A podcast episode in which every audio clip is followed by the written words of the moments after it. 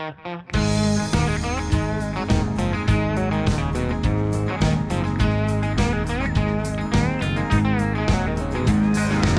left home at 17. Wasn't much there left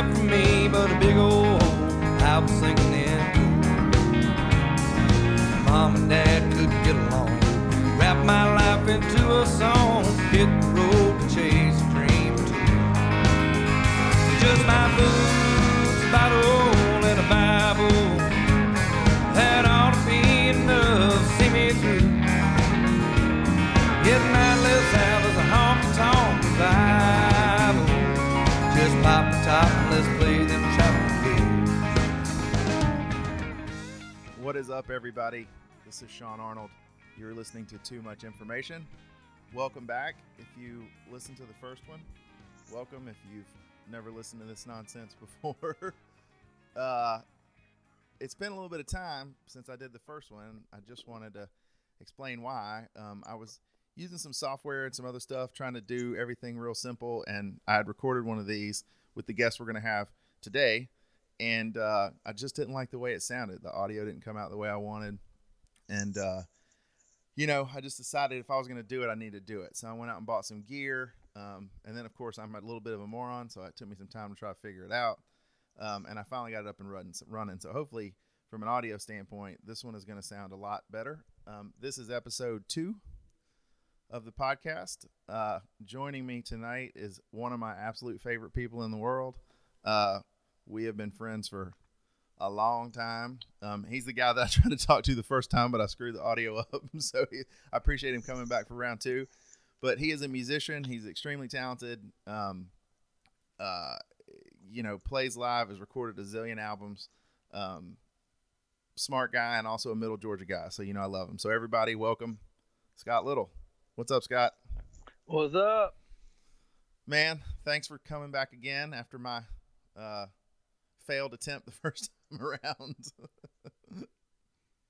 Man, uh, no problem. I understand uh, what a perfectionist you are. no, I don't, see the thing is, I don't even know if I'm much of a perfectionist, but I mean, it just, it just didn't. You couldn't understand you. You can understand me fine, but you're way more interesting. So I figured if we were gonna have it one way or the other, we were gonna have it one way or the other. I needed you to be the one that had the. uh If your audio was good and mine wasn't so good, I could have run with it.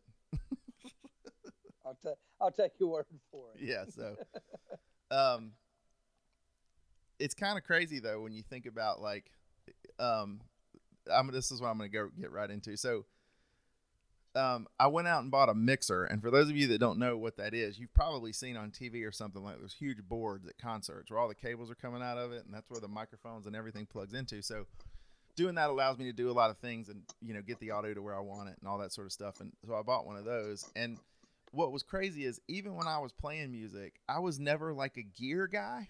You know what I mean? Like, I, th- like the other thing is people in music know this. There are people that certain musicians that I we call them gearheads, where like, you know, if a new pedal comes out, they got to have it. If some contraption comes out, they got to buy it. I was never that guy. But I'm not gonna lie to you, man. Since I bought this thing and started playing with it, I bet I've been to Guitar Center like nine times, just in there going, mm, I wonder if I could buy this little compressor. and put it on there. Like, are you a gear dude? I'm probably if somebody who knows me would argue because I have a lot of it that I am, but I'm not. Like I'm a, I'm I'm I'm very much the Ronco of gear. I'm set it and forget it. Um, I have a pedal board, and I'm not a guy that's always changing pedals.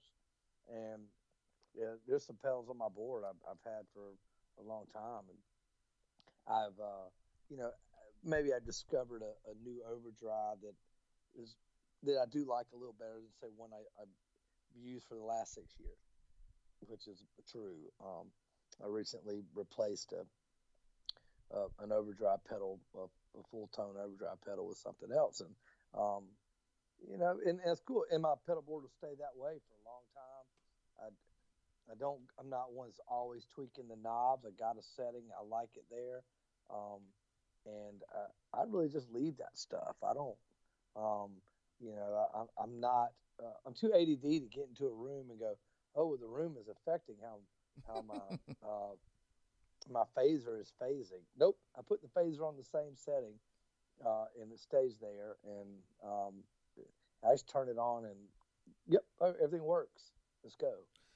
So what about when you when you're writing though? Like, say you're in between. Like, do you are you one of those guys that would be like, oh, I'm gonna, you know what I mean? Like, or I guess this is a better example. Like, sonically, right? Like tone, I guess. Do you so when you write a song, like, do you have tone in mind when you write the song? or are you one of those guys that would wander into a store and go, you know what, I've never seen this pedal. Let me plug it in and dial it seven ways, and maybe it's you know some way I might want to use that at some point. Or do you just sort of stick with what you do? Man, I, I really stick with what I do. Uh, the, um, I, I don't wander to a store and go, oh, let me buy that very expensive pedal and take it home and just see what it does. I'm not that. Um, as a writer, uh, you know, I'm a I'm, I'm I started the acoustic guitar and and then before that, I start with a lyric idea. Uh, I'm I'm a lyric first guy, so I, I I get a lyric going, and then I find something musically where it lives, and uh, and then I just I, I, do whatever I do with the music to, to get the lyric done, and then I go back to work on the music. Um, about ninety seven percent of the time. Um, there are other times where I came up I've come up with something musically that I liked a lot on the guitar. I'm like, ooh, I want to work with that, work around that, and uh, so I've done that. Um, and recently, uh, some friends of mine out in Los Angeles have a, a, a songwriting team, which is very new to me. Um, the concept of that, and I, and I get it, and I think it's really cool. I just have to get out of my own head about it. But they they uh, wrote Ziggy the title track to Ziggy Marley's last record called "Started Up," and uh, that that album won a Grammy. And wow, he and, and he's and we, we're just great friends from when I lived out there. And um, uh, he, you know, has been bugging me. Hey man, send me some stuff. And, and sort of the premise of what they do is I send him really. I mean, he he's telling me, I send me riffs, uh, send me anything, whatever you want. You send me whatever you want. And so it's uh, a little out of out of my out of my box, and uh, which is cool. But uh, so I'll, I'll send him a riff, or and then he'll he'll want he'll he'll put something. He'll do that team, songwriting team will do something to they'll take that and either run it through the team or do something send it back and then let me do some, something more. So the fun thing about that is that it, then it, I do I am in a spot right now.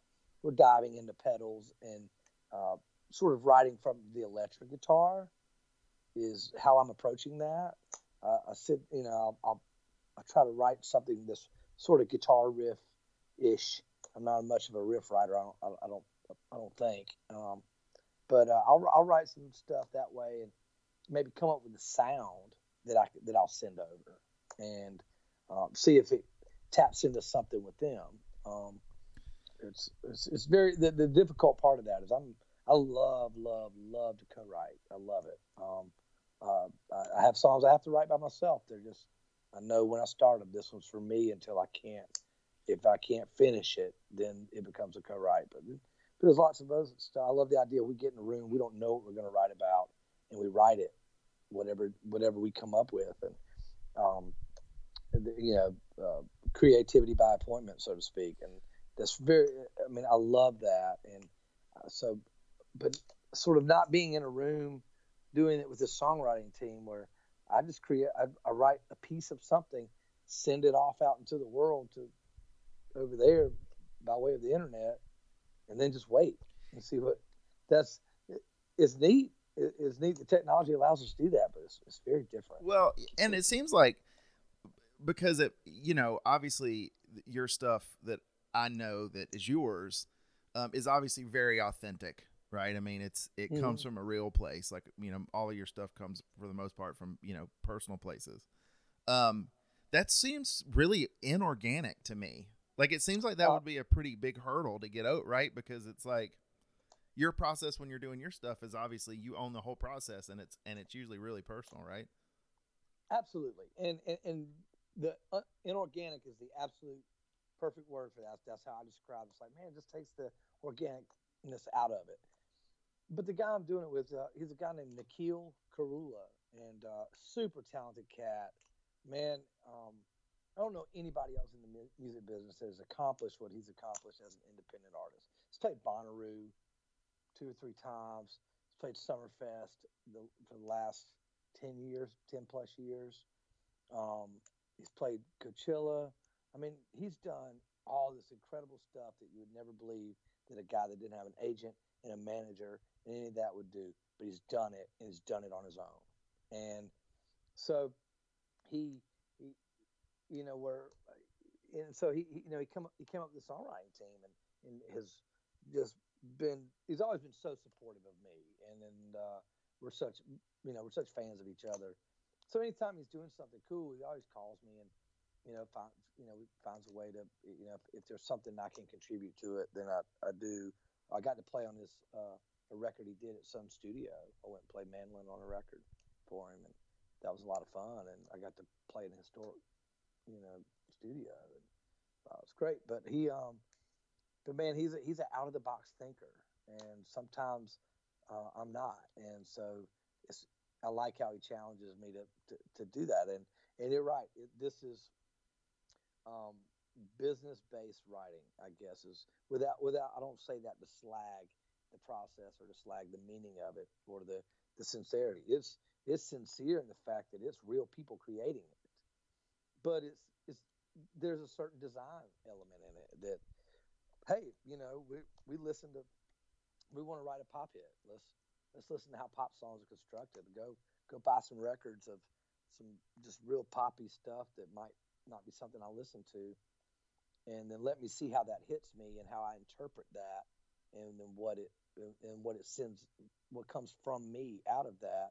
that I send to them. Um, and so that's so that it's still there's there's a lot of you know uh, you know personality in it from from each of us as writers, but it's it's designed to be on the business side, man, to be success. It's designed for success.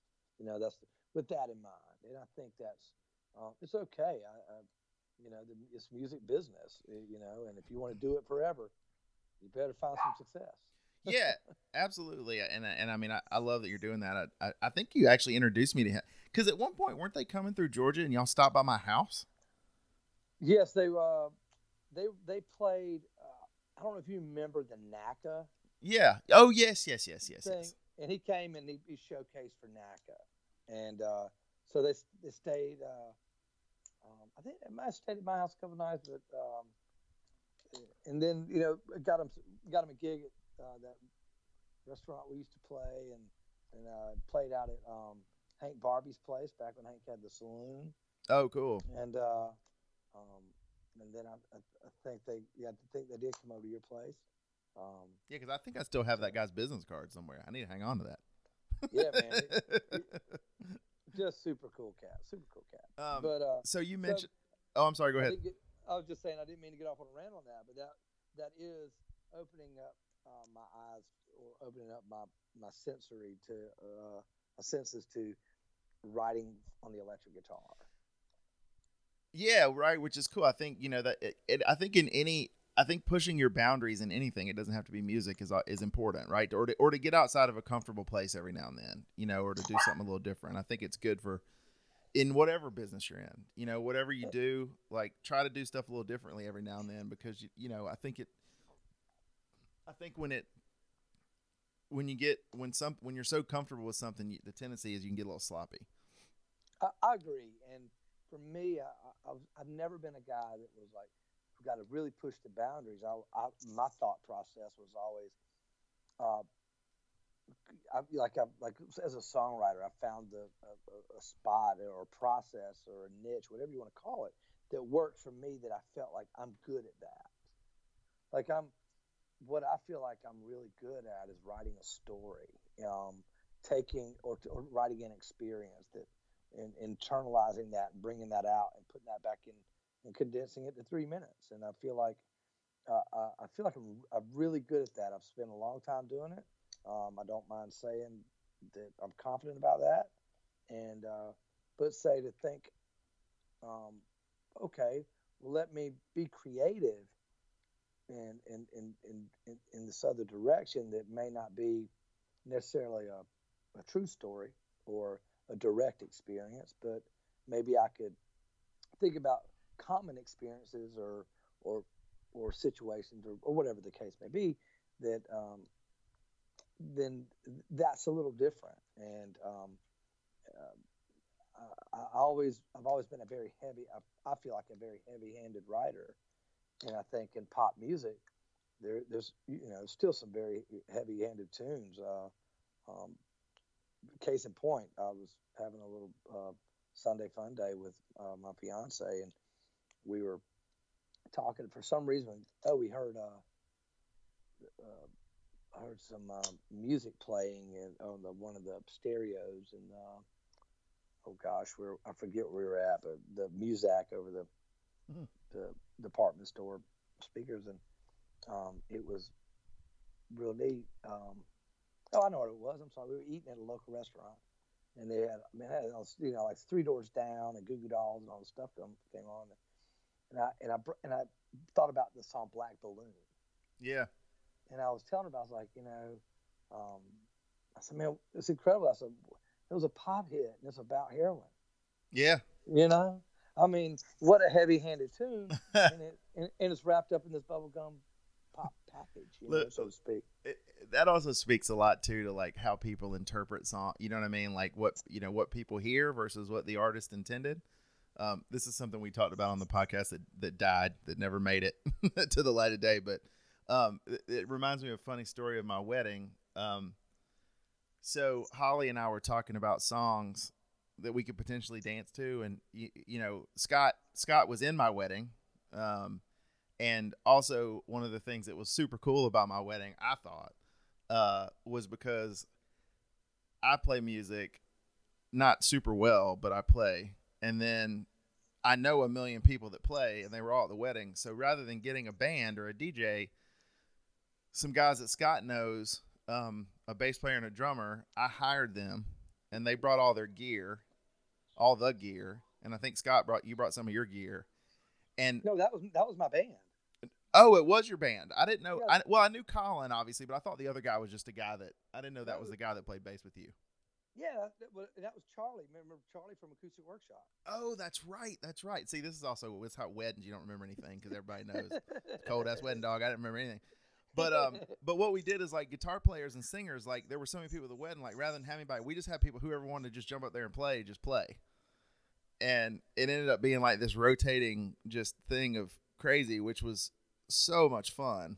Um, that's probably the thing that stands out to me at my wedding. But anyways, so our wedding was a little non-traditional, and Holly and I were talking about songs and first dance songs, and Holly and I are both music fans, and we love modern music, and we were talking about some stuff, or not modern music, but more rock and roll. Like you know, it's not like your normal piano, like Pachelbel's Canon in D and like stuff like that. We were trying to think of more, you know, contemporary stuff. And Holly goes, Holly says, um, why don't we do Better Man by Pearl Jam? for our first dance. And I said, the domestic violence song? that song is about a woman that is getting getting getting beat to death by her her significant other and she can't leave, right? Or she feels like she can't leave. But all Holly heard in her mind was can't find a better man. Like I'm in such a good spot. Like I've got this guy, he's so good, I can't find a better man. And yeah. um, I was like, you need to listen more actively. yeah, uh, about that. But right, it's like it's hilarious that people don't. I mean, you know, they probably just think, "Oh, black balloon!" Like you just got an ice cream cone and somebody handed you a black balloon. It's like, no, no, no. There's drugs in there. don't open it. yeah, I mean, so that's hilarious. Well, you know, uh, so you and I both know John John Mayer from his time when he was in Atlanta, and um, yeah. that's actually one of the things. You know, this I'm sort of now I'm backtracking back to when you were talking about you know there's music and there's the business side of it and all that but even somebody like John, and I remember him, you know, because his first, um, you know, his first, I guess, deal was with Aware, I think, right? Um, Aware well, Records. You know, well, I, you know, uh, yes, it was, and I think, you know, I remember talking to John, and right after he sort of gotten his deal, it was in the works, and him saying, "Man, I'm, I'm going with Columbia," and uh, and I think that, you know, I think John had a um, a very organic vision for what he wanted to do, and um, and I, you know, I think you know he started there, and then uh, um, and then moved over to Columbia, and then then on to Sony. So he he climbed up that uh, the ladder of of the um, imprints. Well, and what the yeah, and the thing I was talking about though, what you were talking about about the writing process is I remember when he sort of got into it, and um, I got the feeling, and I'm certainly not. This is just my impression of what John Mayer said. I'm not speaking on behalf of John Mayer. That's my disclaimer. Um, yeah, they, they, they attach that to me as well. Um, he, you know, I think once it got going, I don't know that he totally was in love with the direction they were taking a lot of this stuff because obviously that first record was super poppy. And the funny thing is, is people think of him as a pop artist, and I certainly think that he is. But the reality is, is he's really rooted in blues. He's a ridiculous player. I mean, he's technically very good. Um, he understands music on multiple levels, right? He's not just a, you know, sort of a bubblegummy guy, right? Like he is a he's a musician, right? Like a for real musician. And um, you know, he didn't love it. And I remember he said this actually to me at one point. He goes, "You know what?" He goes, "Though," he said, "everything in me says to to fight this. Um, but if I give them one and sell five million of them, the next one I can do whatever I want. Right. And then you know what I mean. Effectively, it's just like I'll go down this road. Um, hope it doesn't destroy, I guess, you know, whatever any credibility I might have or whatever. But I'm going to use this as a vehicle because I know if this happens, I'll have the freedom to do anything I want. And that's what happened because that's, you know, because the John Mayer trio, like the John Mayer trio stuff, I feel like that's more of what John Mayer probably wants to make, like the kind of records he wants to make or that he has the most fun making. Not that he's not a great pop artist because he is, but you know, sure enough, I mean, you go out and say and he didn't sell five million, he sold ten million. I know how many of that record. He sold a lot of them. Yeah, I mean, I don't know, man. I mean, he was. I think he had a really good idea about, you know, I'm going to uh, take this Stevie Ray Vaughan influence and, and, the Buddy Guy influence and all that blues stuff he was into, and mix it with the Sting influence and and, and the pop influence that he loved. I, I mean, I just think he had a, a, real good head on his shoulders about. Um, uh, about what he wanted to do and, and how he's going to get there. So you mentioned Sun Studio earlier. For people that don't know, uh, Sun Studios in Memphis. That was Sam Phillips' joint. Um, Million Dollar Quartet, which I think was Elvis, Johnny Cash, Carl Perkins, and Jerry Lee Lewis. Right? I think that was the four. But then, like, I mean, good gravy that joint. I mean, BB King, um, uh, uh, Roy Orbison, um, I mean, it's just it's borderline ridiculous. Like everybody that recorded in that place. Mm, U2 did part of Rattle and Hum there. Yeah, and I think later on you had you know because I think um uh you know it became such a thing that people came you know came through. I think Def Leppard recorded a song there. Um, I think Chris Isaak recorded some stuff there. Um, but it's just a it's a legendary studio. Um, and ain't nothing to it. So like yep. so so as a musician, what was that? I mean, what was that like? Like did you did you feel this sounds so like meta, which is not normally my deal, but like in did you feel did you feel it when you got in there?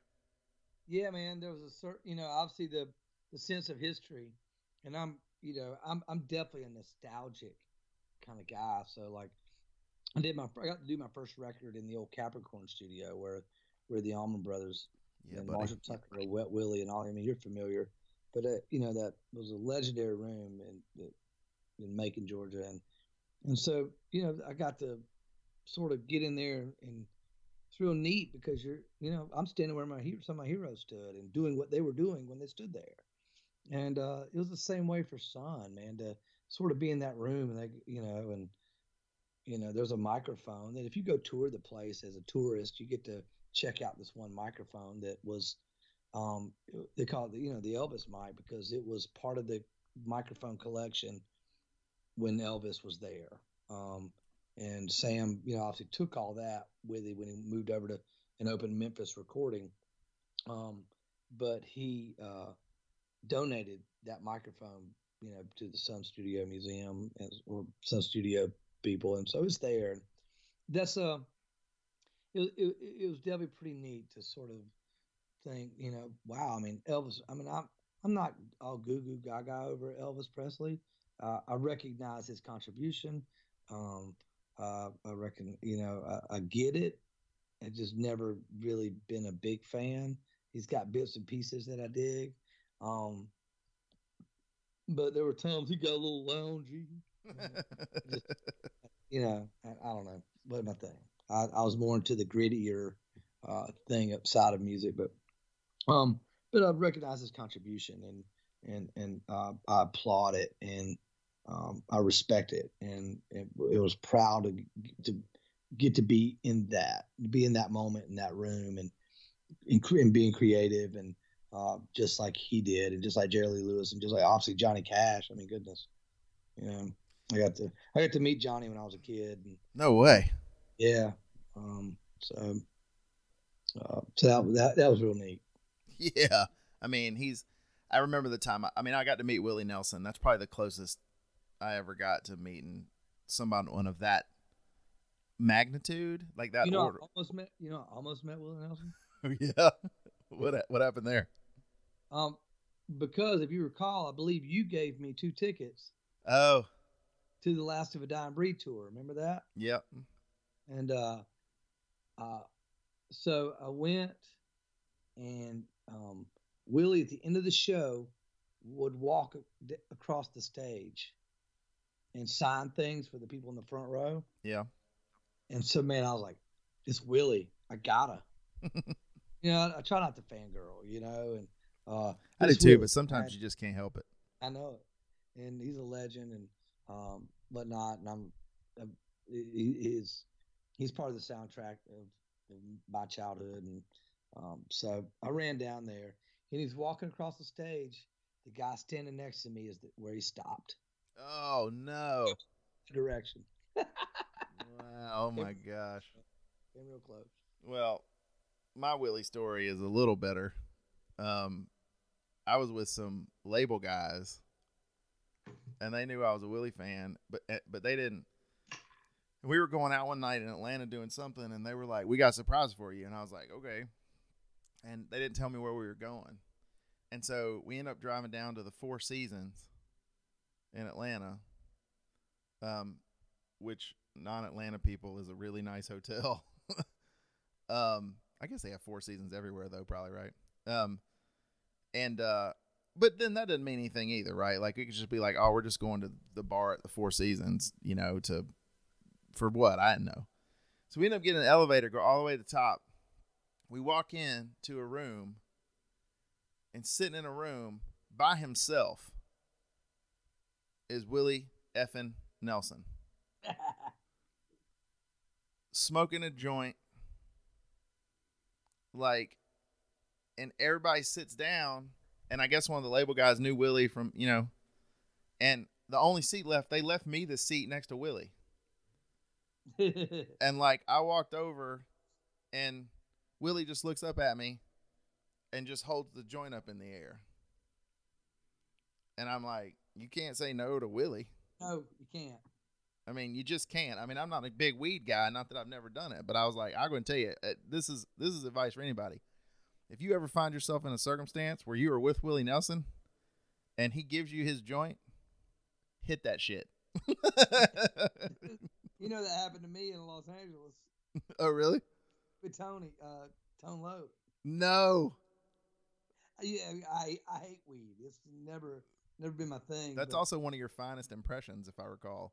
Tone Loc. Yeah, uh, it's something about you know uh, about that night. I couldn't do it prior to that night, but um, you know I'd gotten to know um, Tony and his girlfriend when I lived out there, and um, we were at a Christmas party um, at my buddy's house, and um, Tony and I, you know, Tony was kind of a wallflower, and I and I am too.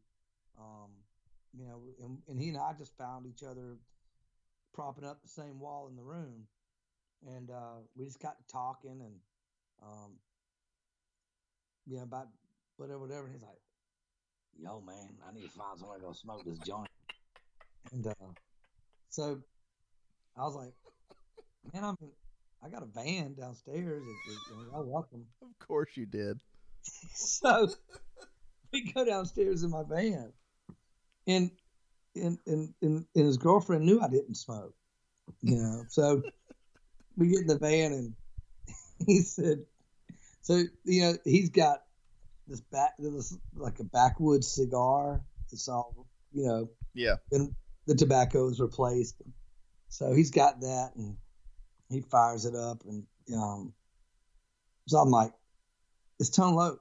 I mean, I, I'm, I'm, I'm, I'm, I guess I'm just gonna have to, just so I, just so I could be in this moment right now with a great story to tell, right? Absolutely. Um, it, it was so he, he he hit it and he went to pass it, and I was reaching for it. Uh, Lucy said, uh, no, "Honey, um, you might want to hit mine because uh, I know you don't." so she had this little tiny, tiny little glass bowl, you know, and I was like, "Thank you," you know, kind of. And then, um, and then Tony's like, "You know what I'm saying? Scott? this right here, will set your buzz off." I was like, "Cool." And I reached over and grabbed it. Man, that may not that may or may not have been my finest decision ever. But, well, um, I've never ever been that hot. Well, dude. as you might imagine, uh, what Willie handed me was not of the low quality variety. No. And I was lit up like the Macy's Christmas tree for what felt like four or five hours. Um, but I was so the funny thing is is I was so Jack just in awe about the whole situation. Because here's the thing that's crazy too. His guitar, the guitar, trigger. Yeah, he's got it. Oh yeah. And he was just sitting there with it, and it, and like we all hit this J, and then he didn't really say anything. He just started playing his guitar.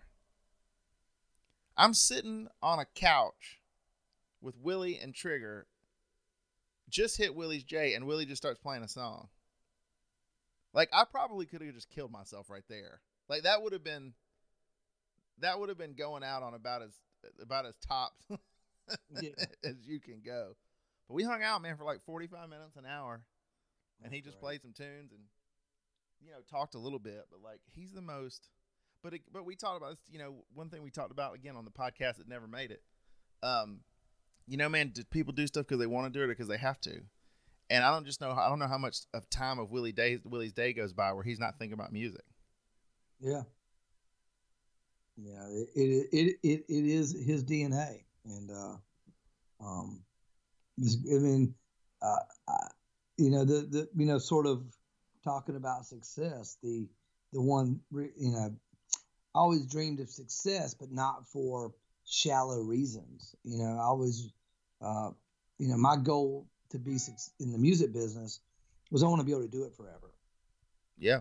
I want to be able to sustain myself in the music business until I don't want to, and you know, until, or until I physically can't do it. And you know that that that would have been the that and and using it for philanthropy would were always the two reasons I always thought, man, I I sure wish I was famous. You know, um, uh, people call me often to come. we play this benefit, play that benefit, and uh, I was like, man, it's just a shame my name can't raise y'all any money. I mean, I can provide hopefully some some some fair musical entertainment for you, but I'm not going to draw some money to the table. So I've, I've always, I mean, I've, I found myself wishing I was famous for that reason, and um, and then obviously I, I just want to be able to make music forever.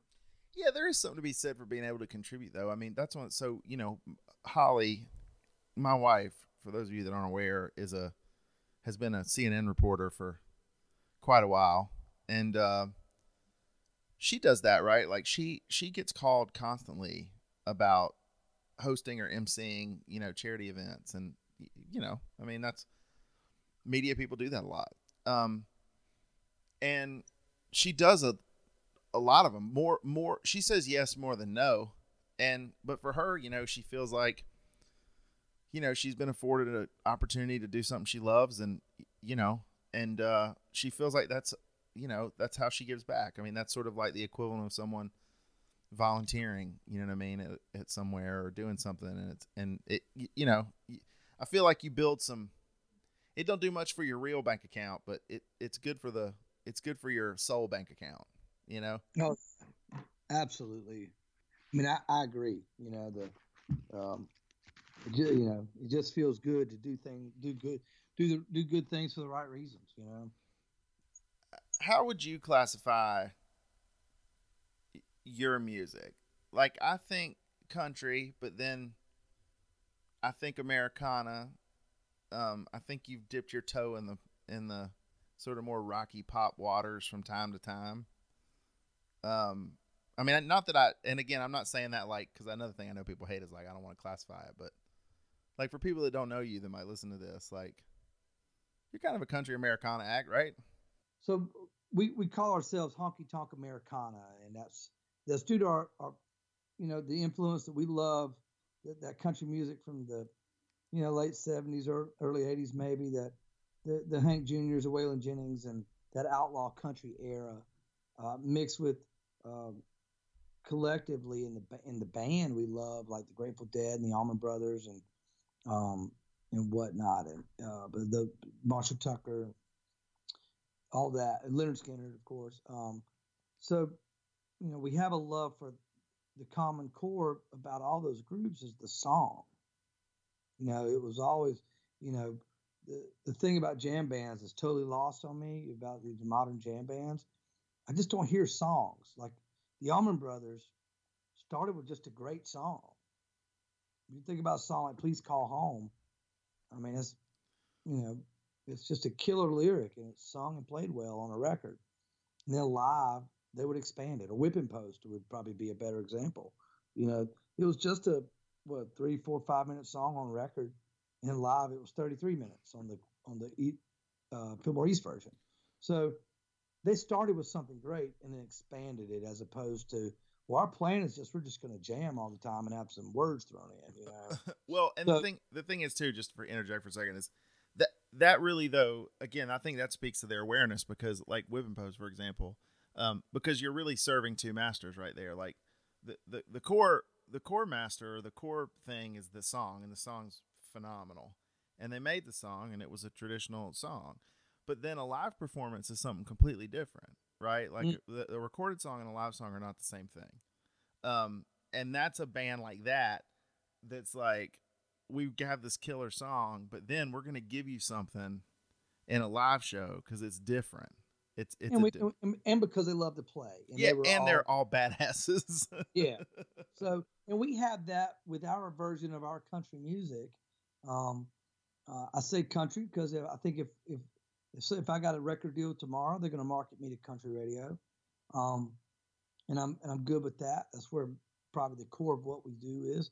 But we love to play, so um, we're going to bring that influence to the table too, which I think really pushes us over into sort of the Americana thing. And um, and I love the storytelling songs of, of James Taylor and, and Jim Croce and um, you know Gram Parsons had that and um, Gregg Allman did that very well and um, obviously Ronnie Van Zant from Lynyrd Skynyrd. I mean all these guys told these great stories and uh, so um, you know th- we love that and we love to play so um, wh- whatever box that puts us in, we're okay with it. Um, you know, we, uh, you know, I guess we we market ourselves as basically a, a country-ish band, and um, uh, and, and we'll go from there. yeah, well, if you ask me, I think that country these days is country-ish. Well, a, a lot of I'm the country that the, they play on the radio is country-ish. I'm scared to say country now because you know there's a lot of that country sounds like Def Leppard, and no slight to Def Leppard at all. There's no slight to, to, to that really country music, man. It's just uh, I I just don't want people to when I when I ask me what kind of music you play and I say country, I don't want them to think Florida Georgia Line.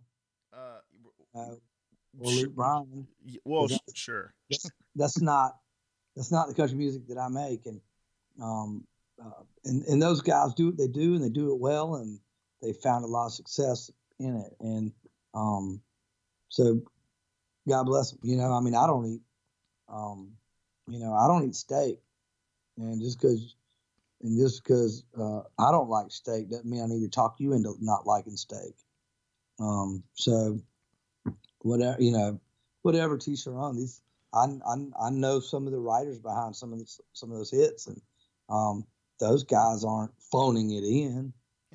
Just you know, I mean, they're they're writing those songs, and if you don't like country, you know, there's a lot of people that slag country music where it is today, um, and probably me included, um, uh, just because it's uh, there's a certain uh, my theory on country music. Uh, I'm glad this is called too much information because I'll babble my ass off. I love it. That's what we're here for.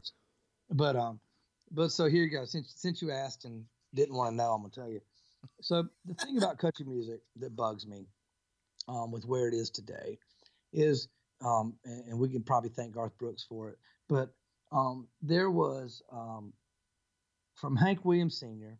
to Garth Brooks, country music ebbed and flowed. I mean, it, it went, it, did its thing, you know, and it, and it evolved and it grew and it expanded. And obviously as, as the new crop comes in with with with some maybe different influences than the old crop then it it changed a little bit. And but the cool thing was was from hank williams to garth there was a certain element of tradition that was present even as it grew. If you think about a band like alabama man they were they they you know prior to them most country was just a single act they came along, they were a band, mm. and so they and Southern rock had was had was had fallen to disco at, at, the time that they they hit. They hit about 79, 80, um, and so they they had that that Southern rock thing. You know, kind of. If you looked at them, they were had long hair and beards and a little edgy looking, and um, and but it was but the music wasn't rock and roll but still had a little bit of that flavor. And and as they grew, man, they, you know, when you think of a song, they had a song called uh, "She and I," and I remember when it came out, it was it was very pop country for its time. That was, um, you know, that that was probably 85 ish, 86 maybe. So, um, you know, they pushed the envelope as well, but there was still sonically, it all sounded like country. It still sounded sounded like country music had a pop melody, still sounded like country. Garth Brooks brought a very big pop element, and because that guy just does not think inside of any box, man. That that guy's just he's all over the place, and, and it shows in his success. And um, high five to him for all he's accomplished, and um, he he rewrote a lot of those songs, and he's just a he's just a badass. And and I'm a fan, so I'm not slighting him at all, but you know, he brought a lot of, you know, he he he put what he loved about Kiss into his live show, and that's why his live show is what it is. But but he still had fiddle, he still had steel guitar. It, it, you know, he was playing. If you think about the song "Rodeo," uh, not "Rodeo," um, um, oh gosh, it was it was an Aerosmith song that he rewrote the lyrics to to fit "Rodeo," and and um, um, oh. But it didn't sound like country music. And so uh, that was super cool. And um, so, you know, through all that, you know, Garth Brooks was something that my dad, like me as a, as a, as a kid, loving the new, what was coming out new, I loved it. But my dad could still relate to it. It wasn't his old country music, but it was, but it had elements that were appealing for the same reasons that the old stuff was appealing. And now I just don't feel like, um, you know, my dad would have never gotten into Florida Georgia Line. And the element of tradition and sonic, you know, the sonic elements that make country, made country music, country music, in my opinion, are kind of gone. You know, now it sounds more like Def Leppard, and I know why. Well, two reasons. Um, a lot of the, you know a lot of the, the folks moving to Nashville and writing songs, you know now we're influenced by Guns N' Roses and Def Leppard and Clint Black and Garth Brooks and Hank Williams Jr. and Dr. Dre. And sure. I mean, you know, there, I can remember a time when, you know, it, you still see it. You know, the redneck boys with the big old trucks. You know, you know they had NWA coming out of the windows. You know, I mean, Yeah. just the you know the boundaries of well, I listen to country music. I don't listen to any other music. That all that was going away, and so I think that's led to country music getting where it's at now, and the uh, so it's not my you know it's not my thing uh, from a production standpoint, but the songs are still good, and the songs are still the songs, and um, so uh, you know I don't I don't dislike where country music is today for the reasons of the quality of the of the of the song. You know, for me, it's more about the production that, um, and now I think what we're going to see in country music is, um, if you look at, uh, you know, if you go from 1980 to 1995, country music didn't have big swings sonically. You know, I mean, it evolved, but it was a very slow. Like, you know, you could, like I said, you know, if you were a country music, you know, you could, you didn't age out of country music back then, to, to me, and the, and if you were a country music fan at 15, you were going to be a country music fan at 65, and, but if you look at the pop world, it had these big swings, and I remember it with. Um, you know, we had new kids on the block, then all of a sudden we got Nirvana. You know, I mean, it went from this side of the spectrum to the bipolar opposite. You know, in the in the and in pop music, it seemed to swing back and forth real wide like that, and um, so um, um, and country music didn't seem to have that until now. You know, now now it's you got Florida Georgia Line, and then there's a guy like Chris Stapleton or um, Sturgill Simpson.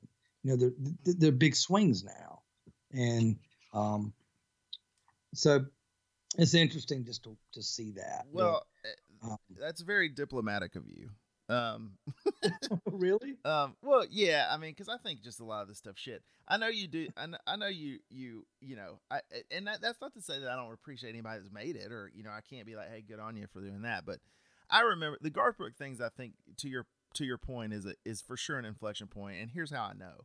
Now, I, I I'm from Cartersville, Georgia, so in high, where I went to high school, and that's a fair. I mean, now it's Atlanta's expanded so much, it's almost like part of the city, but it's it's still you know it was country when I was there. I mean, country, Yeah. not country music. I mean, it was just out in the country. Oh yeah, And, it's uh, still out in the country. Yeah, yeah. Um, but I remember, you know, my junior senior year was that Garth Brooks record, and the dance, you know, and all that stuff, right, was was on there, and that song just people that didn't like country music love that song, Yeah, right? And so he crossed over, right? As I air quote crossover. Back when I don't even know if crossover was a word back then. I mean, it just so happened that, you know, it was a thing. And of course, I mean, he sold like 11 billion albums. I mean, I don't know how many, but you know, I, I, is there a bigger, is there a more, he's the biggest selling country artist of all time, right? Like just from an album sold standpoint. I mean, I mean, if somebody said I need an answer on that question right now today, he'd be my first guess. Yeah, I mean, if not, he's in the top. I mean, he's he was enormous. Um, but then I mean, but this is He, one. He, he, he did- he did a thing or two. yeah, he did once or once or twice. Um, but this is the thing, like, and I think this is true, and I get it. And this goes back to what you were talking about earlier about the songwriting. Right there, there's a business side or whatever. But this is what business people are notorious for. This, and I get it, and I'm not faulting them for it. But I think that was the thing that made people like their heads perked up, and they're like, well, "Hang on a second. Like this was always a very culturally attached kind of genre of music, right? Country music, I think, was culturally attached, right? Like Yeah. it was attached to a certain culture of people, um, the culture me and you grew up in. And then they were like, wait, this can get outside of that. Well, now they start to try to manipulate right the the construct to where you can start to make more of that because when it breaks out culturally, it means you have more people you can potentially sell to, which is more, which everybody makes more money, and it's good for that. So, and, and, I don't think Garth Brooks set out to do that. To your point, Garth Brooks just tried things, and he wrote amazing songs, and or he or he performed amazing songs that were written for him. I mean, you know, both. And then you know, he he he blew up, and I think it turns into an opportunity. I I think you saw a similar thing in rock and roll because while you had pop and rock, and I think the New Kids and the Nirvana thing, but really though, what you got to remember is really. even inside of rock and roll, if you take pop out of it, Nirvana and Pearl Jam and Soundgarden and all those bands killed hair metal, right? Like that was really the yeah. casualty. That was the so that was the genre snapback, right? Like when you had Poison and Ratt and you know what I mean, like and and and Motley Crue and you know that sort of stuff. Um, even people in that world were like, "Oh, this is this kind of glitter big hair like this is a long way from Aerosmith or um, Led Zeppelin or you know I mean what I would consider like more of the the, the predecessor rock bands. And so yeah. then the industry snapped, you know, then there were people that snapped back. Like from that thing, it was like well, even though it was, you know, quote unquote alternative or grunge, it was rock and roll. And it was and to me it was a more pure form of rock and roll than like hair was. So you know, you get part of that, and I understand why people in country do it. But I think now, that, to your point, this is kind of what you're seeing. You're you're seeing that with the Chris Stapletons. You know, I think there are people that are like, hang on a second, you know, this is not this is not the subclass of country that I, you know what I mean. That's maybe my cup of tea. The Florida Georgia Lines, the Luke Bryans, that kind of stuff. I'm akin to the more traditional sort of classic country type stuff. And I'm glad you're seeing the Stapletons and the Sturgill Simpsons of the world because, you know, it's okay if you're right if people like that, but I don't personally like that other stuff. I mean, I'd much rather see the classic type stuff, um, or listen yeah. to the classics type stuff. Yeah. I mean, I, I mean, I get it. Um, you know, there's obviously you know more money if you can cross over. You know, I think I, I think I was told um, one time. Well, first one time I, I worked with a an artist who's pretty huge now, and uh, he, he on his first record, I, I, did a show with him on a you know on that first tour. And, I won't say um, nothing. what's that? I won't say no names.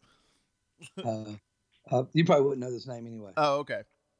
So I was thinking uh, somebody specific, but maybe I was wrong. I think it's Zach. Yeah.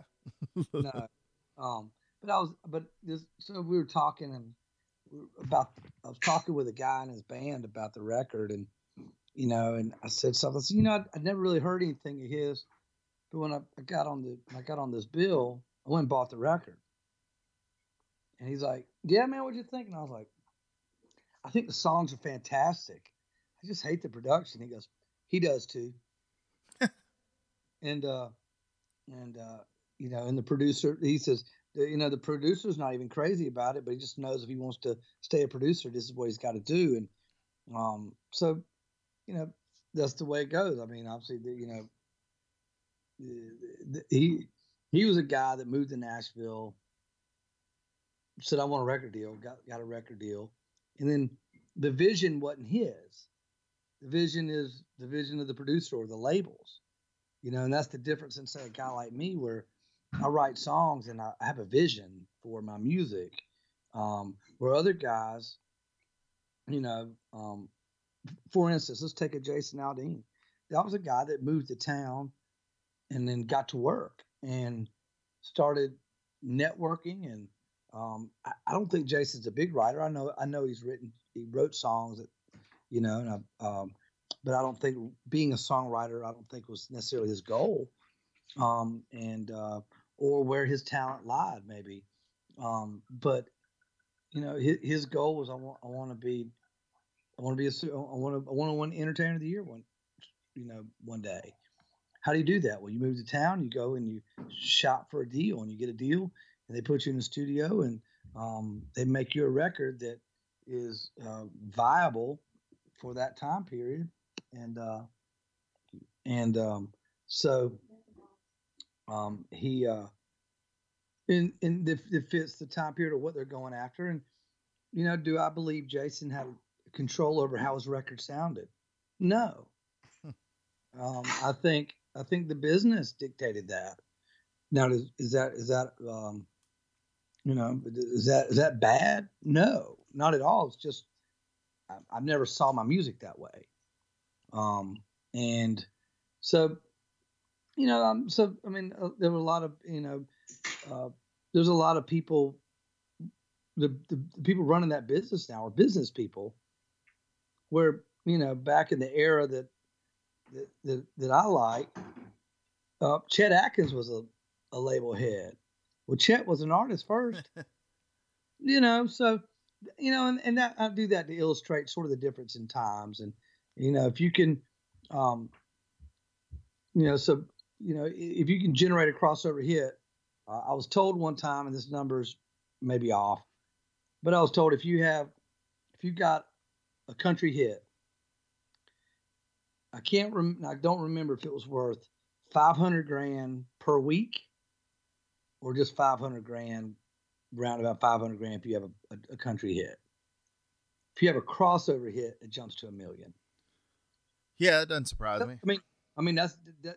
I mean that's big money, and that's the name of the game. And so,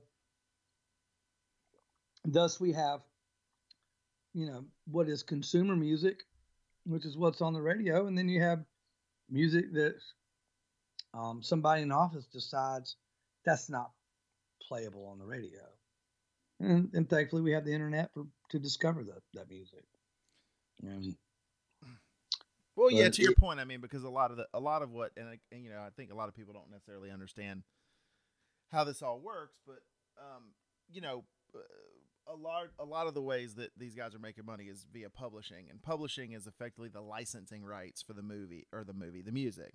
So you know, when it gets played on movies and TV shows and the radio and you know services and stuff, people, the people that con- that wrote the songs, right, and own the copyrights and that sort of stuff get paid, right, are the ones that get paid. Um, I'm sure in some, you know, a lot of cases they have deals with the performer where they'll get, you know, some piece of that. But for the most part, the songwriters, you know, unless they've gotten into a really bad deal, have the lion's share um, of the publishing. It's kind of funny you mentioned that because I remember, um, you know, back in the day we played some shows with Matchbox Twenty before they broke. You know, when they were just this little band from Orlando, and uh, then I ran into Rob a few years later after their first record had sold. I'm pretty sure it sold 10 million copies, um, which is just an astronomical number today. I mean, because that's 10 million albums, right? Like not 10 million singles. Um, right. and uh, I remember him talking about mailbox money because the Mhm. checks for the publishing and stuff just show up periodically in the mailbox um, once the services report and all that stuff. And I can tell you at that at that time for Matchbox, we're talking about checks that were in the six to seven figure range. Oh yeah, that's ridiculous money. I, I tell you what too is um, I I remember uh, learning that um, uh, you know when, when Counting Crows was having all this success, you know Adam was making all this money, um, and uh, Adam Duritz, for those of y'all don't know Counting Crows, he's the lead singer um, my guess is he's you know uh, he's probably the lyric writer for that stuff. Um, so what was happening? He was making more money than the rest of the guys. So uh, I, I, read somewhere or was told through friends in the business that he actually started a publishing company and cut the whole band in on publishing. That way he wasn't rich and they weren't. Yeah, I heard that story. I've heard that story also. They were they you know the first two years of touring or something and they, they came home and they're they're broke. But Adam had all this money and um or or, or more money and so he split his but I don't know if it's the company or he just chose to split the money, the publishing money with them. But man, I mean, you know, I thought it was pretty awesome. I mean, Yeah, and there's a lot of people again that don't understand that either. I mean, because the primary songwriter in the band, and I know this for a fact, I've seen this happen more times than not. Because people always are like, how could that band have broken up? They were so hot and they were so and there's a lot of reasons why bands break up. Yeah, but, um, but but there there's I mean, I, I've heard the story of, you know, the the because the other thing too is you hear about people get advances on making a record. Well, publishers get advances as well, right? If someone decides to, you know, if they start a new publishing deal with someone. So yeah, I've definitely heard those scenarios where because people don't, you know, really understand how the money works, but the publishers get paid for all the spins and stuff. And you might have a band that's on the road and they contract you to go on tour with some bigger act, you know, so you can get in front of all their fans, but you might have a hit or two on the radio. And you know, the guys in the band, I mean, I know this, you know, they're making $150 a week, you know, $200 a week, and then the publishing guy gets a $10,000 check in the mail, and that's an easy, you know, that's an easy way to create dissension. yeah, you know, I mean, it's an easy, and and again, I don't fault the guy that wrote the songs for getting his due, but it, it's just it's hard when you have that sort of, you know, when you have that level of separation fiscally, you know. Um, yeah. Especially if that guy's the lead singer and he's getting so and he's getting all the attention too. Yeah. Well, you got all the girls and all the money. uh-oh something got to give, bro. yeah, absolutely. So before we, I want, I definitely want to get into this too. So just a quick, how how many records in are you now in your life, not including this, the one you're working on now? One, two, three, three, four. All right, I have four. Plus, I have uh, almost two in the can. Um, so I have four re- released. One of them was a short release, um, and it was like an acoustic thing in between the first full first full band and second full band record. Um, and then uh, there was another full band record. Then I did I released this thing you can only get at shows, but it's called Live at Dugger Mountain. I played on this uh, this great room in over in Alabama, and uh, it's a it's a it's a recovery mission um, or recovery ministry maybe. Um, it took an old church and they just have a stage and it, it uh, they shoot it out. It airs somewhere, and and and but at the end of it, they give you a multi-track recording of the show. So I sell that at shows, and uh, and then I have a live a solo acoustic live CD and DVD to be released. Um, I was going to release that, and then I was, I was sort of in the middle of this the record that's almost finished now, and it was a weird record. It's been a weird record, and um, because we started it, ran into some, some, some sort of some issues, um, and um, and so then the per- we had a personnel change. So then we was like, well, we got we got this new guy over here, and um, who plays these in- other instruments too. So maybe we can go back and rework the old stuff that's already tracked to to fit this new lineup. Well, then that changed, um, and so then it was sort of back to um, just being the three three of us, and um, and I was like, man, these this isn't the right batch of songs, you know, and so I got and and, and in all that I got burnt out. I had to take a break, and so I took a break, and in that break I wrote some more songs, and um, sort of got to listening with the material that was already tracked. We had probably, I don't know, 10, 11, 12 songs tracked. Went and tracked another 10. And, uh, and this, you know, I told, I told the engineer and co-producer of this record, uh, we were just, we just tracked steel guitar. And, and I just said, man, it's taken, I, I guess almost six, about six years to get this thing done and thank God it did.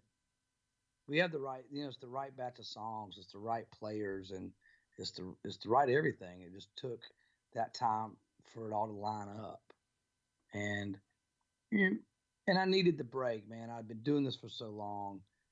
I needed to recharge my batteries and just sort of fall in love with with with, with music. It, you know, the business of it. You know, sort of the when you do it for a living, you start, you know, it's like, well, I got to go out and make a living. Well, you know, sometimes you don't feel like it, you know, in a way, and or the, um, especially when it's an emotive thing like the the art of, of creating music, and you know, you find yourself playing rooms that you don't that aren't working for you, but you do it because it pays pays the money, and you got to, you know, you got to make the mortgage, and um, yeah, I, I found myself being a slave to my job, you know, to the music. And I just thought, well, I don't want to do that anymore. That's not why I got in this business. And so I stopped for a while and just wrote some more songs and then kind of came back and found excitement in it again. So now we're uh, going to release this record and it's almost done. And but in that, I did this show that was recorded and videoed. I opened, I did a show with Randall, a guy named Randall Bramlett. He's fantastic. He uh, played with uh, Steve Winwood. He played with the band called Sea Level, and he's and he has his own solo band. You know, just Randall Bramlett band, and he's unbelievable musician and uh, an unbelievable cat. And uh, I, you know, got I crossed paths with him several times, and so the show was videoed and uh, multi, you know, couple couple angles and multi-tracked, and um, so I had an opportunity to get it, and I did, and it's edited, ready to go. And I just felt like a lot of those songs are going to be on this new record. I wanted to release the record first, and then let that be a release, sort of like, hey man, here's me and a guitar. If you dig that song, you might dig it like this. Sort of, this is the way it would was sound. It would have sounded when it was written. Um, so I'm sitting on that to release after this record. Yeah, that's awesome so uh, it's it's kind of it's cool for me because I feel like obviously when we've talked, um, not on a podcast that um, you're really excited about this one. I really am. Yeah.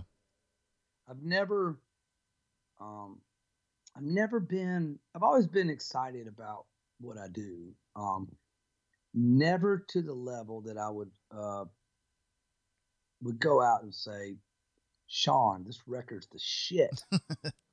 you know, I, would be like, hey man, here's my new record. I kind of dig it. See if you like it.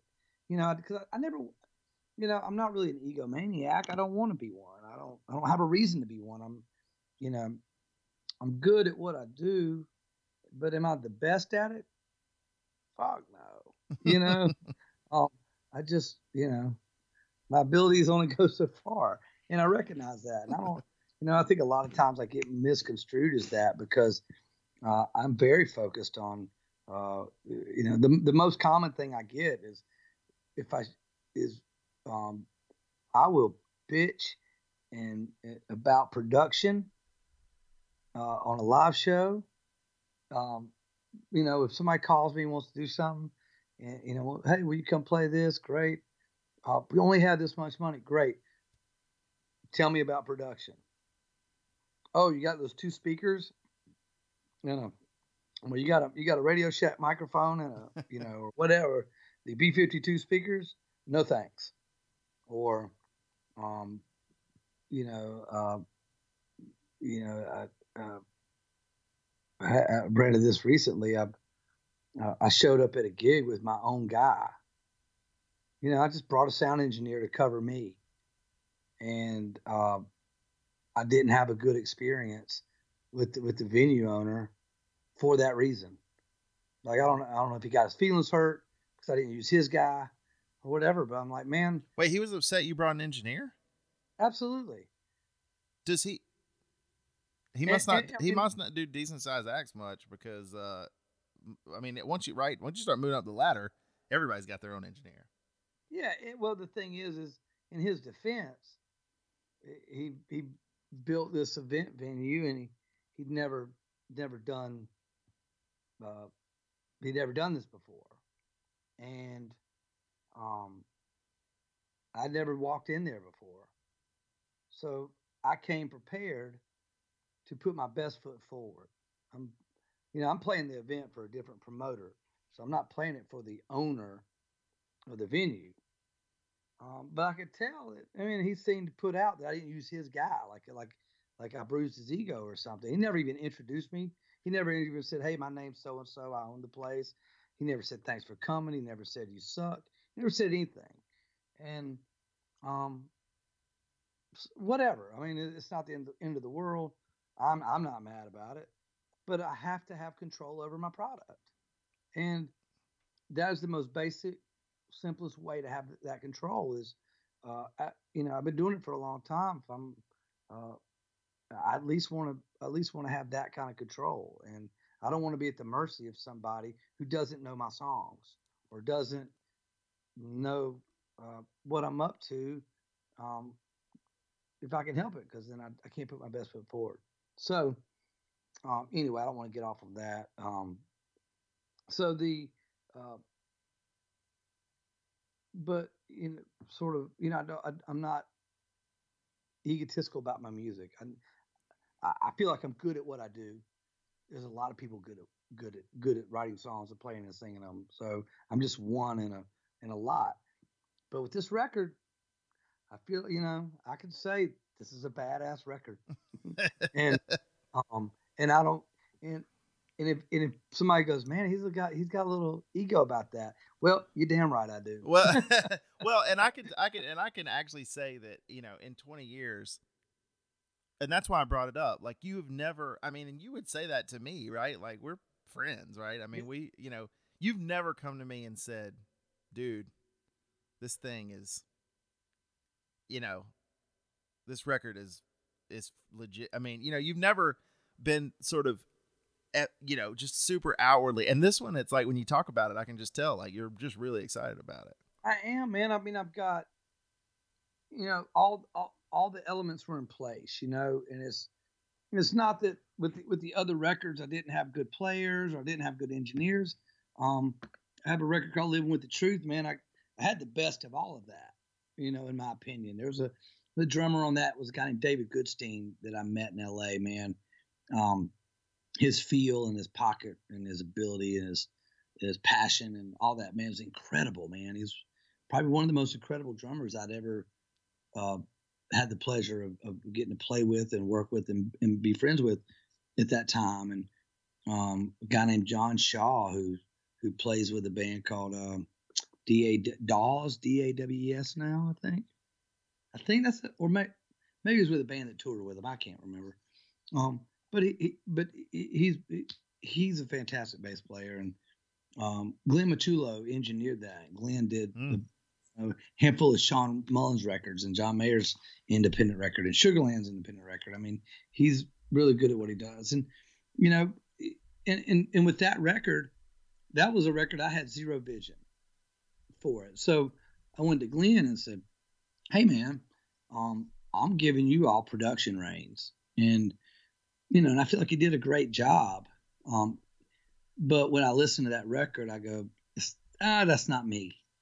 Um, and uh, but what a great experience to make it, and and I'm proud of it. But um, with this record that's coming out now, is um, have never had all the elements just come together in the organic sense and be everything there. It just took a long time to get it. But, you know, Colin Blakely, the drummer, man, it's that guy changed the way I, I approach music. Playing in a band with that guy. You know, I was a guy, and, and you'll know this, is is guys like you and I that do the hum and strum thing.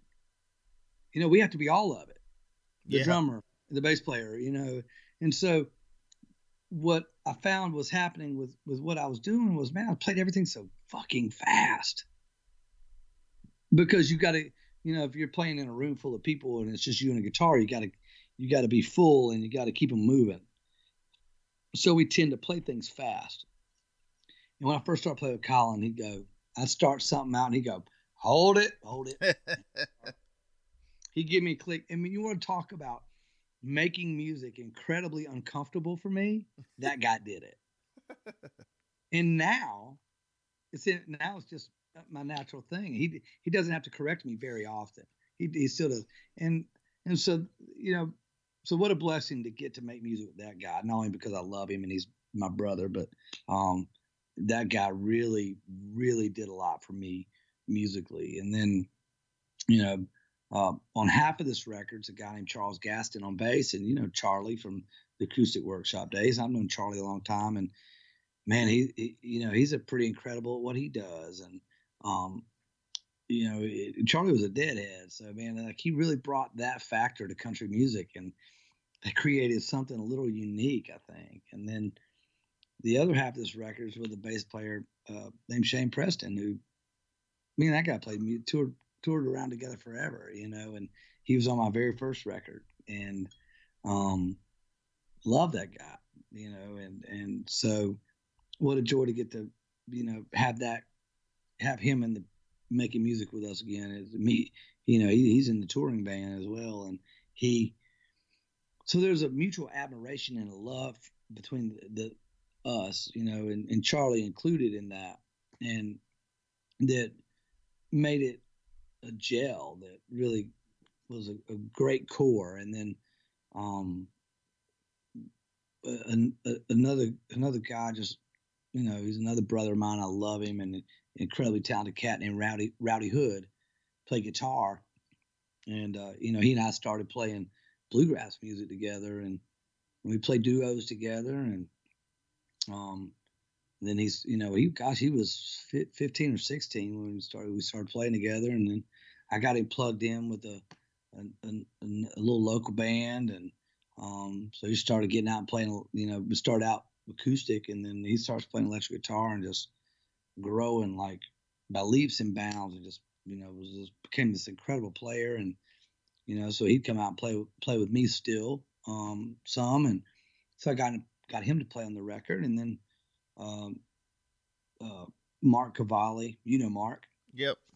Um, old roommate of mine, longtime friend, you know, brother of mine. You know, he did all the organ stuff, and um, the uh, and then we got and then my good friend Cowboy Eddie Long, who played with Hank Jr. for I think I think Cowboy told me he played on 24 records, um, and maybe 17 of them were unique, uh, and then maybe the other, I guess the rest would be greatest hits types things or something. But um, he came and was so sweet. Came and played steel on this record for me, and um, just really was this was the secret sauce on it. And um, I got a final mix of, of a tune today that I'm using for promotional stuff, and um, I'll send it to you so you can use it on this if you want. But yeah, love to, love to. I'll, I'll say it's a final mix. It was uh, there'll, there'll be harmony parts on it that aren't on it yet, but uh, but I needed something for this show I'm doing in Mill- in my hometown, and um,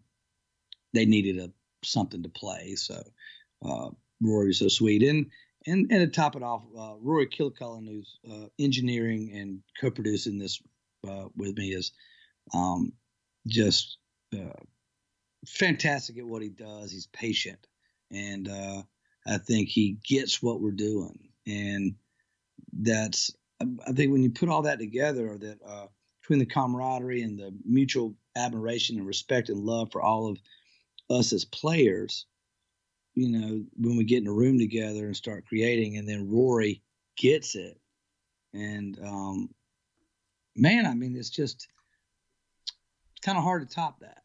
And yeah, one of the things that I tell people a lot, you know, that people ask me about music from time to time, and you know, especially sort of the mechanics or the back, you know, like with the behind the scenes stuff, and you know, I, it's kind of crazy because I always one of the analogies I use is that it's kind of like the difference between cooking and baking, right? Like baking is science. Yes, I can't do it. It's math, right? It's I can make cookies. you need, but you know what I'm saying? Like if you're gonna make a cake, it's like you need exactly this much flour, exactly this much sugar, exactly this much right for it to work. And then if you throw it in and if it's not right, it doesn't work. Right? So cooking, however, is not science, right? There's more art to cooking. Now not to say there aren't people that come up with great baking recipes or whatever. I'm talking about just the average person. Because you can just throw stuff in or do a dash of this or you know, you could be like Justin Wilson back in the day. You, you know, the old Cajun guy that used to do that cooking. Like yeah, Cajun show, you know, he's like just throwing it in and like that's kind of like like because you could bake and have the best ingredients in the world if you don't put them together properly, the end result's going to be shit. It Yeah. doesn't matter that every individual ingredient was amazing. Cooking, you can take mediocre ingredients, and if you got a little ingenuity right about you, you can put all that stuff together and make something great. And that's kind of how I describe bands. You know, like you can get a you can go pick amazing players and stick them in a room together, and there is no guarantee you're going to get anything amazing because there's just there are t- intangibles. There are things that now. Do you have a if you did that experiment 20 times with crap musicians and good musicians, is it more likely that the good or great musicians will turn out something better? Sure. But there's again, I tell people all the time like songs have souls. I mean, I really believe that. And and all the parts of the people that are putting those together have to you really have to be tuned up. You know I mean? You've got to be in tune, not only in tune really, but in tune philosophically and with what the song needs to be and all that or and that's when i think stuff gets really magical when when everybody's comp- just locked in and on the same page Yeah, the Allman Brothers call that hitting the note, and uh, the and I think you're totally right. You know that living with the truth record it was exactly that. It was the cake. Um, I called all the best. You know, I, I'd been I was living in L.A. and I had this batch of tunes, and I, I moved back to Georgia, um, and uh, go make this record. And at the time, I was like, man, I mean, I've got I mean, this is the most incredible drummer and this incredible guitar. You know, my buddy Patrick Blanchard played guitar on that, and he with me. I played some. He played some, and um, he plays with Shawn Mullins now. And um, but Clay Cook came and sang on it, and um, just had all the Emily Saliers from the Indigo Girls. She sang on it, and so it had all this incredible ingredients, and that's the record that least that people connect with the least. Huh. um, you know, it just um, there's something about barbed wire and engine blocks, which uh, it, it, you know, that was the four of us. We played them live, and then we came in and played played the record, and uh, there's something to be said for that. yeah i mean and not everybody can that's the thing too is, is it, it just depends on the guys. I mean it really does.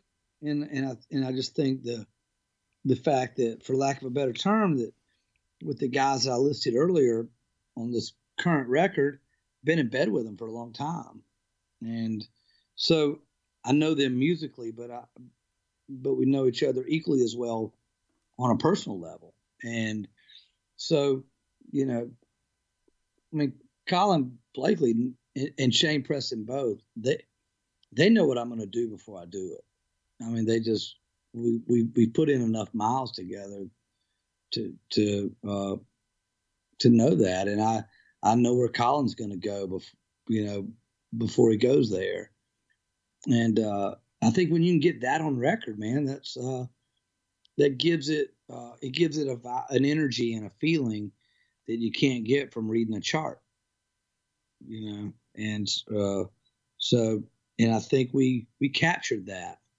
um, and uh, and with this new record, and you know maybe that's what's got me so excited about. It. I feel like what who we are and what we're doing really translated um, on this, and um, I love the songs, and I'm excited about the songs, and um, there's a lot of there's a lot on that record I wrote by myself, but then there's some that I co-wrote, and uh, you know, um, just uh, excited to to be able to share these songs that somebody else helped me create um, with the world that you know and go man you know that look at what this guy's doing too. So um, to share that share that co-writer's talent is, is uh, pretty awesome as well.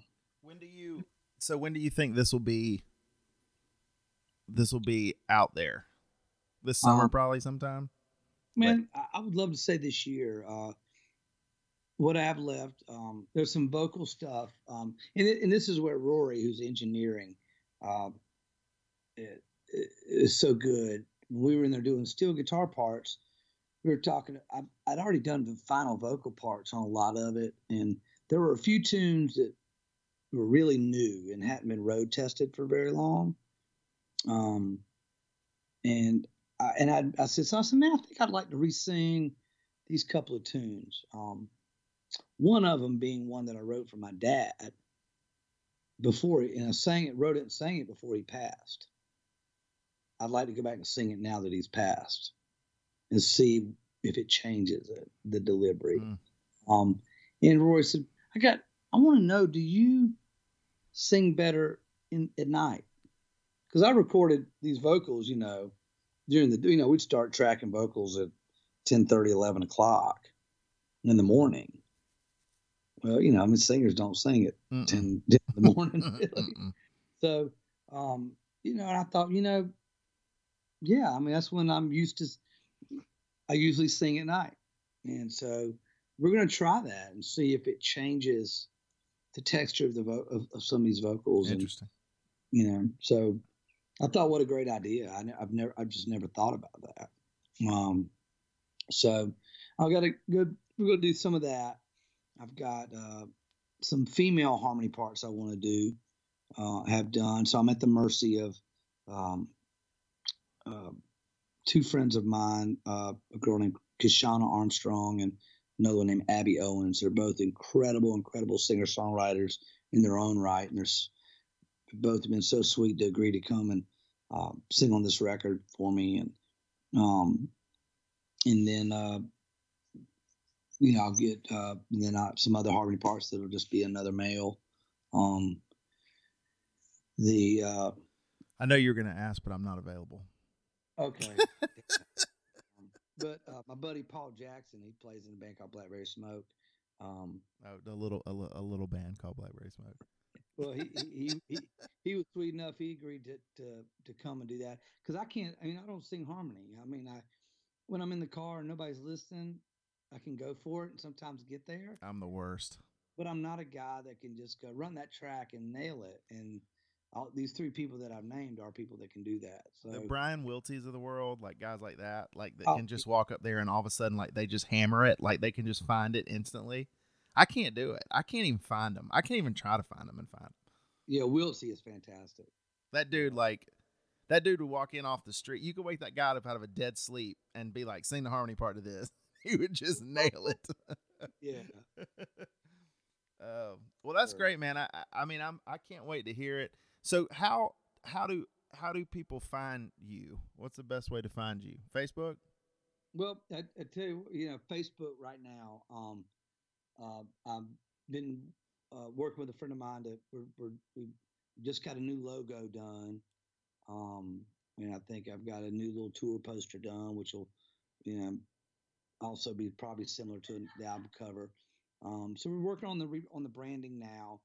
Uh, you know, now that we've sort of got something to work with, now we'll move on to, to new websites and um, and all that stuff. So, um, you know, you know, you know, if you type in scottlittleband.com, you'll get nothing. Um, if you type in scottlittle.com, you'll get a very outdated website, and uh, all that's going to get fixed. Um, and, and we're going to do a, a Kickstarter type program to uh, um, sort of, you know, maybe try to raise some funds to to release the record. You know, we got it was recorded, but um, you know, website building and um, and some marketing things. You know, I mean, that stuff just takes a lot of money. And if I can, if I can just pre-sell so many records, then then I can just go ahead and pay for that now. And um, you know, being an independent artist sucks sometimes, but Yeah. um, so we got got to put that together, and um, so you know, all that being said, I I, mean, I, I hope that we get get all this done this year. So, uh, yeah, I mean, that'd be great. I mean, but Scott, is it just you, Scott Little, or do you still have the Scott Little band? It's just Scott Little, right? Um, On Facebook. no, th- th- this record will be the Scott Little Band. No, no, no. I'm talking about on Facebook. If people wanted to look you up, is Uh, it's but- just? Oh, okay. So that yeah, they're Uh, both up there. If you type Scott Little, would just be my personal page, Okay. uh, which really is where I work from right now. Uh, but we do have a Scott Little Band Facebook. Um, I'm a, s- I'm horrible at social media, ladies and gentlemen. So Well, I was Please- gonna say though, please- you, it's great me on a curve. you're kind of not though. I mean, it- I, I get it, like keeping up with it because it's hard to do, but eh, you've been doing a lot of Facebook Live and that kind of stuff lately, which I think is great. Like I, you know, occasionally you'll just jump on and play a song, and then uh, I saw not too long ago, I think y'all broke down somewhere, and you just decided Yeah. on the side of the road, like y'all just pulled out a phone and started playing, and I mean, I looked down, there was a hundreds of people watching that. You guys just on the side of the road, I guess, waiting for waiting for the cavalry to show up. We did, man. We were on our way to Hilton Head to play, and the fuel pump went out, and um, so he's pulled over on the interstate, and um, uh, luckily Colin was traveling separate from the rest of us. Um, uh, You don't want the drummer in the car anyway. but, uh, so he was about 30 minutes behind us. He had something to do or something or another, or, or was running late and wasn't going to get to meet us in time to ride with us. So he said, "Y'all just go ahead and and uh, I'll I'll meet." And so he came up, and so we were able to run to the Kentucky Fried Chicken, get a bucket of chicken and some sides. and uh, yeah, I mean, I'm not lying. And so we just dropped the tailgate, put the spread out the chicken like a buffet, and um, turned on Facebook Live and said, "What do you guys want to hear?" And uh, we sat there playing tunes on the side of the road, and um, I mean, we sat out there about eight or nine hours. Uh, to, uh, it was about eight or nine hours before I wound up at my house, but because I was uh, quite a few hours away from home. But That's so Um, great though. I mean, it's just that's that to me is when technology really like rears itself in in in its good, in its best light, right? Like when you can man. do something like that. I mean, it can be such a terrible, shitty thing in those circumstances, but but you know, I got so much, I got so much mileage out of that video. Uh, well, it's gen- it's brilliant. It's just genius.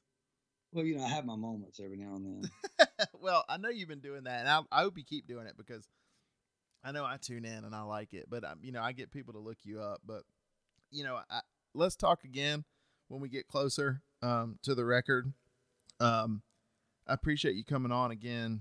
Um, Yeah, I feel like this one was a lot more babbling than than the last one. nah, man, we're shooting for babbling. I mean, it, that's what we're that's what we're going for. I'm bad. I mean, like I, I'm the word. If you want babble and ramble, I'm I'm your guy. Listen, Uh, if, I'm bad. At, I'm you know I'm like, well, you see, I got this really nice guitar. Squirrel, shit. I got a new VCR, man. The TV show just came on. Oh my gosh, we're cooking in the kitchen. I mean, it's it's terrible. It's, I I, mean, I got to break some to you, though, man. Beyonce, she has to live with it. if people are still listening to this like 45 minutes in, it doesn't matter if you're babbling. I mean, if if you if people are still listening to this like a, like 45 minutes in, if you're it doesn't matter if you're babbling. It- it- you're I mean, right? And like six people are gonna listen to this anyway. So I mean, you know, it's honestly like mine, mine and your mama's gonna listen to it. Um, Mama is not going to listen. I love you, by the way, Mama. my, my that's, that, that- that's all she'll listen to it for. You know, because my mom. well, it's good we put it at the end. yes, my mom is so funny because um, y neither one of my parents were ever like come to the show kind of parents. Like I got um, uh, a real good friend of mine, Travis Denning. His parents go. I mean, like they get on a plane and go fly to see him play.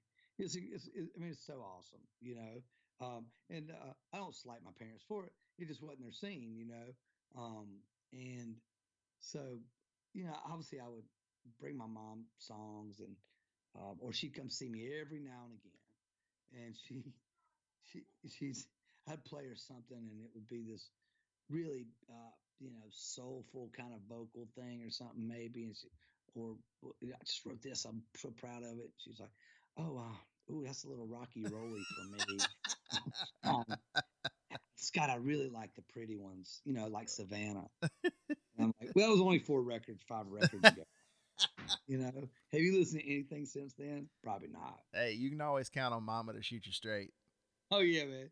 She'll uh, she, she definitely dials it in. You know, your fiance will listen to the first six eight minutes of it, and then uh, you know, make fun of the way I she- sound. She's heard the whole thing already. Yeah, well, there you go. So, but you know, it, but you know, I mean, ironically, um, uh, you know, she listens to my records. Like every now and then, I get in the car and it's in it's in the player. there I'm you like, go. Wow. you know, I think that might be the first time I need to marry her. That it should have. Yeah, it should have been. Believe me, my wife supports me too, and sometimes I don't. You know, like this. Pro- so think about this. I'm doing a podcast where I effectively sort of interview people, and my wife is a professional interviewer that works for CNN. Yeah. Like, I mean, all by all accounts, she should just shake her head and be like, "Don't do that." but The she, benchmark in your home is just a little too I high. am I am easily the least talented person in my house. There is no there's no doubt about that. But man, I you know, uh, uh, let's talk again when we get closer. You know, keep me posted. I, I I mean, I'm rooting for you. I always have been. Oh yeah, Um, man, for sure. I mean, and and I know. Uh, I, I mean, I I personally can't wait to listen to it. But um, you know, keep doing it, man. It's we need we need people out there making Well, hope, making hope, music. hopefully, hopefully you're gonna make it to the wedding, and then I can just give you. Uh, hopefully, I have a, a pre-release copy for you to to, to give you you. know, you know, I'll be there, dog, for that. Yeah, it's I'm- gonna be a cold ass wedding, dog. be a cold ass wedding, dog. I'm we're gonna sneak some Luke bass music. off gonna make some change up in here. so I'm excited for that too. We have to. We need to just get. I can see you being on this thing pretty regular because me and you both can ramble, and I and I think that makes for fairly entertaining, um, entertaining stuff. So. Um, we'll get on again and, and definitely talk about it. Oh dang, you lady just brought you something to drink. Man, that's full service. She did. this is the second one she brought me. So um, uh, wow, you sound like you're getting a little thirsty, honey. All that damn rambling you doing. Yeah, well, that's all right. Well, man, um, thanks again. Um, we will talk again soon. Uh, everybody out there, I appreciate you all listening. If you stuck around, um, you can find me on Twitter at um, at Shawn ATL. It's S H A W N A T L. Uh, you're here, but obviously it's tmipod.com, www.tmipod.com. Um, I appreciate you sticking around. We're going to be doing more of these, and um, thanks for listening. So until next time, press on.